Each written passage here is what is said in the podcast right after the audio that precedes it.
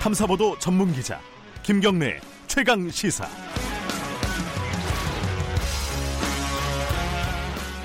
김경래 최강 시사 2부 시작하겠습니다. 어, 오늘 4월 16일 세월호 5주기입니다. 세월호 사건은 어, 수많은 사람들 세월호 수많은 사람들의 인생을 송두리째 바꿔놨죠. 예, 유가족들의 인생은 뭐 두말할 나위 없겠죠. 근데 저는 개인적으로는 참 유가족 분들 인터뷰하기가 굉장히 어렵습니다. 사실 뭘 여쭤봐야 될지 그 사건 참사가 벌어졌던 그 현장에서도 마찬가지였고요. 시간이 지날수록 어, 편해지지 않네요. 이 인터뷰는 오늘은 그럼에도 불구하고 음, 당시 단원고 2학년이었던 김유민, 김유민 학생의 아버지 김영호 씨를 연결을 했습니다. 어, 저희들 문자로도 그런 문자들이 많이 있어요. 좀 지겹다라는 문자들이 있는데 어, 그런 부분에 대한 말씀을 좀 드려야 될 것 같습니다. 어, 유민 아버지 김영호 씨 안녕하세요. 네 안녕하십니까. 어, 제가 기사를 읽어보니까요. 그 광주에 내려가셨다고 들었어요. 네네. 광주에 내려가 거기서 이제 정착을 하신 건가요?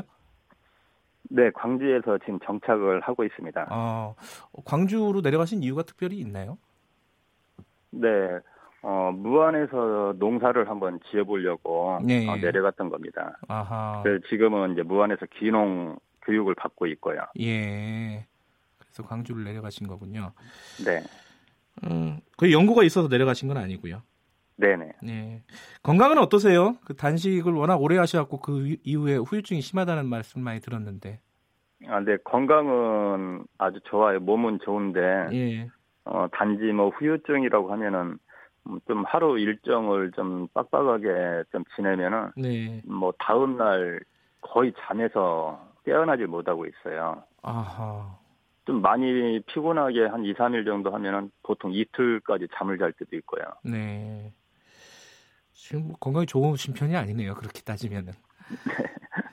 그, 이 말씀을 여쭤보면은 좀, 뭐랄까요. 어, 힘드실 수도 있는데, 오늘 나온 얘기라서 여쭤봅니다. 그, 차명진 전 의원이 네. 오늘 페이스북에다가 써가지고 기사가 많이 됐어요. 혹시 보셨어요? 아직 못 봤습니다. 어, 뭐, 한마디로 말해서 뭐, 지겹다, 뭐 이런 얘기인데, 네. 세월호 얘기가 지겹다. 그리고 유족들이 너무 해먹는다.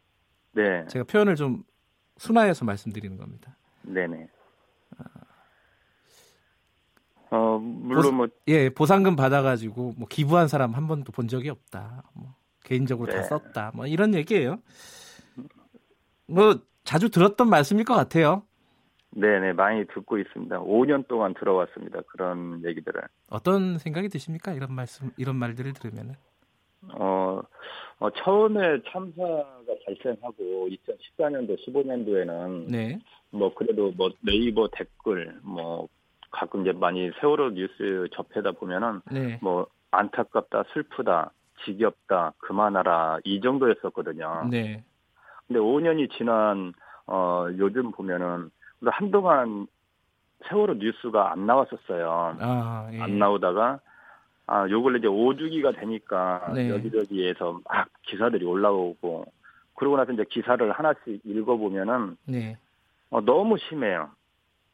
음, 오히려 14년도, 15년도보다 더 심해서 언제까지 울고 먹을 거냐, 음, 그만해라, 지겹다라는 얘기가 어, 보통 요즘에는 이제 뭐 천안함과 연평해전 군인들하고 비교하기도 하고 네, 어, 굉장히 너무 심해졌다는 거, 네. 어, 그걸 굉장히 많이 느끼고 있습니다. 그런 글들, 그러니까 지겹다고 말하는 사람들에게 어, 뭐라고 말씀을 해주실 수 있겠습니까? 어, 한동안 제가 단식하고 네, 어, 제 나름대로 이제 비난을 많이 받았잖아요. 네, 어, 그때는 많이 설득도 시키고 네, 여러분의 또 여러분의 가정과 여러분의 자신과 자식들을 위해서 자녀들을 위해서 안전한 나라를 만들기 위해서 이렇게 우리가 세월호 진상규명 밝히자는 겁니다라고 많이 설득을 해봤어요. 네, 근데 지금 와서 느끼는 건데 과연 진상 규명이 된 듯 뭐 이분들이 아 고맙습니다라 말을 할까? 음. 요즘에는 이걸 느끼고 있어요. 너무 심하다 보니까 네. 뭐 극우 성향부터 해서 일베들은 이제 아예 저희를 이제 모두까지 할 정도로 심하게 표현을 하거든요. 네.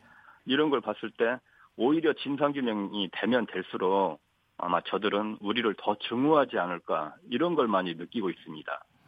더 증오하지 않을까. 어. 예, 오히려 어, 세월호 때문에 안전한 나라가 돼서 고맙습니다라는 인사보다 네. 아 당신들이 더 지겹다는 다른 표현을 더 많이 쓰고 네. 실질적으로 증오할 것 같아요. 지금 제가 많이 느끼는 거예요. 지금 그분들한테. 그래요. 그러면은 5년 동안에 오히려 상황이 더 안 좋아졌다 이렇게 보시는 건가요? 예, 극우 성향들이나 보수들이 더 심해졌어요. 지금 현재. 음, 대한애국당 그 어, 엊그제 네. 청와대 앞에까지 행진하고 네. 또 광화문 광장까지 행진을 하고 이런 걸 네. 봤을 때 네. 아, 역시 변하지 않는다는 걸 많이 느꼈, 느끼, 느꼈고요. 네.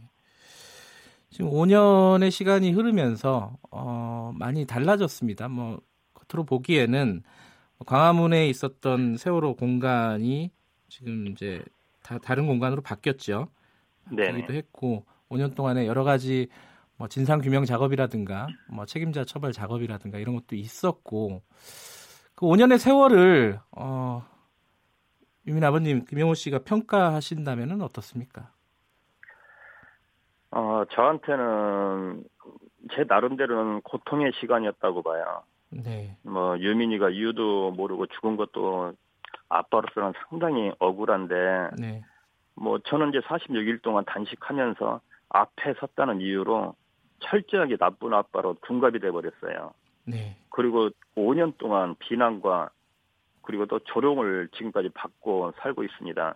그러니까 거짓이 네. 진실이 되어버린 것이 가장 힘든 시간이었었죠. 네. 5년 동안에. 예. 당시에 저도 기억이 나는데 어, 김영호 씨 관련된 악의적인 뭐 댓글들이야 그렇다 치더라도 기사들도 많았어요 실제로 언론사들의 네네. 그런 부분에 대해서는 어, 뭐 구체적으로 얘기할 필요는 없지만은 뭐 사과를 받거나 그러셨습니까 어땠습니까 그 이후에 어, 언론은 한 번 보도를 내면 끝이에요. 음, 한번 보도를 내버리면은 주워 담을 수가 없는 거를 제가 많이 겪었어요. 네. 어, 나쁜 아빠 자격 논란으로 언론에 여기저기 방송사에서 다 뿌려버리니까 네. 5년이 지금 지난 지금도 똑같은 얘기로 저를 공격하거든요. 지금도요 똑같은 얘기예요. 예, 양육비 안 줬네. 어, 뭐 이혼하고 10년 동안 얼굴 한 번 안 보고 지내다가 보상금 때문에 나타났네. 이 소리가 14년도에 뿌렸던 소문들이었는데 강성 노조다. 네. 이런 말들이 지금도 똑같이 나옵니다. 지금도 이제 유민 아빠 뉴스가 나오잖아요. 어, 네. 그 14년도, 15년도 했던 그 뉴스들, 그 비난들이 지금까지 이어져 오고 있다는 거예요. 음, 이거는 지금까지 내보냈던 방송사들이 그 어떤 방송 방송사들이 어 정정 보도를 해주지 않으니까 네. 나한테 저한테 이제 사과 방송 한 번 해준 적도 없고요. 네.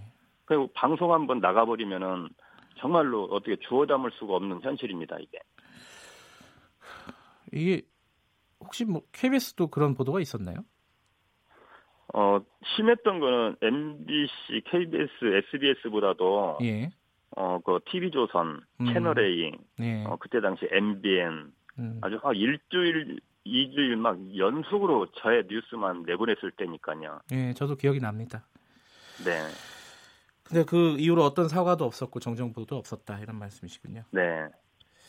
이 해마다 4월 16일은 돌아오지 않습니까? 어쩔 수 없이. 네네. 이 4월 16일이 되면 어떤 생각이 드세요? 음, 그냥, 뭐, 시험 보러 갈 때 가슴이 답답하고 초조한 거는 뭐, 매년 느, 느끼는 거고요. 네. 어, 그냥, 숨이 답답하다, 하고, 하다고 할까요? 가슴이 답답하고. 네. 어, 16일만 되면 매년 그래요. 또 4월 되면은 그렇고요. 네. 4월 달이 아예 없었으면 하는 생각도 많이 들어요. 아, 4월이 없었으면 좋겠다라는 생각이 드신다고요. 네. 이 예전에는 어, 작년까지만 해도 그 따님에게 어, 네. 쓰는 어떤 글들을 남기셨어요. 네네. 올해는 안 남기셨더라고요. 네, 지금 방송 끝나고 쓰려고요. 그렇습니까? 네. 올해는 어떤 어, 말씀을 따님에게 해주고 싶으십니까? 네, 뭐 저는 수학 여행을 아직까지 단 한 번도 못 가봤어요. 아 아버님이요? 네. 예. 초등학교 때는 이제 돈이 없으니까 음, 이제 멀미를 핑계대고 수학 여행을 안 갔고요. 네. 그래서 중학교 때는 그때도 또한 이제 누나하고 자취하면서 돈이 없어서 가지고 천 원짜리 한 장 가지고 소극장에서 수학 여행을 대신했어요. 네. 그러다 보니까 이제 저도 단 한 번 수학 여행 한 번 못 가봤는데 어, 뭐 유민이가 수학 여행을 출발을 했어요. 네. 근데 영원히 지금 돌아오지 않고 있습니다. 그래서 제가 하늘나라에 가면 유민이하고 꼭 하고 싶은 게 예. 어, 유민이 손잡고 아빠하고 같이 수학 여행 꼭 가보는 게 소원이에요. 어, 수학 여행을 같이 네, 이 지금 어, 사회적 참사 어, 특별조사위원회 그러니까 사참이라고 부르는 게 지금 활동 중이고요. 음, 네. 여러 가지 뭐 조사들은 진행이 되고 있는데 지금 가장 시급하게 좀 진행이 돼야 될 거는 뭐라고 보십니까? 어, 가장 시급한 거는 네, 아무래도 침몰 원인이겠죠. 원인이요. 예, 왜, 왜 그러냐면은, 어, 많은 이제 뭐 의혹들, 진상 규명에 대한 뭐 구조하지 않았다도 있고, 뭐 국정원설도 있고 한데, 네, 어, 세월호 선체가 수면 속에 있을 때 네, 모든 증거가 다 절단이 됐어요. 네, 그리고 나서 목포에 무태 올라왔죠. 침몰 네. 원인을 조사를 선체 조사에서 했는데도 불구하고 아직까지 밝혀지지 못했습니다. 네, 그래서 침몰 원인을 알아야 네, 왜 구조하지 않았는지 네. 국가가 왜 구조하지 못했는지를 알 수가 있거든요. 네, 그래서 제일 첫 번째는 이제 침몰 원인을 어, 규명해야 되는 것이고 네, 그리고 이제 침몰 원인을 통해서 진상 규명을 하고요. 네, 그다음에 두 번째 중요한 거는 어, 지금까지 책임자들은 책임지지 않는 게 대한민국 관행처럼 이어져 왔어요. 네, 거의 실무자들만 처벌이 됐던 거죠. 세월호도 네. 마찬가지고요. 예, 그래서 세월호 진상규명을 통해서 실무자가 아닌 꼭 책임자들을 처벌해야 된다는 겁니다. 네. 엊그제 18명 명단을 밝힌 거에 그런 맥락이라고 보면 되겠네요. 네네. 예. 알겠습니다. 그 건강하시고요. 예. 네. 다음에 한번 또 뵐 기회가 있을 것 같습니다. 고맙습니다. 네. 네, 고맙습니다. 김유민 학생의 아버지 김영호 씨였고요.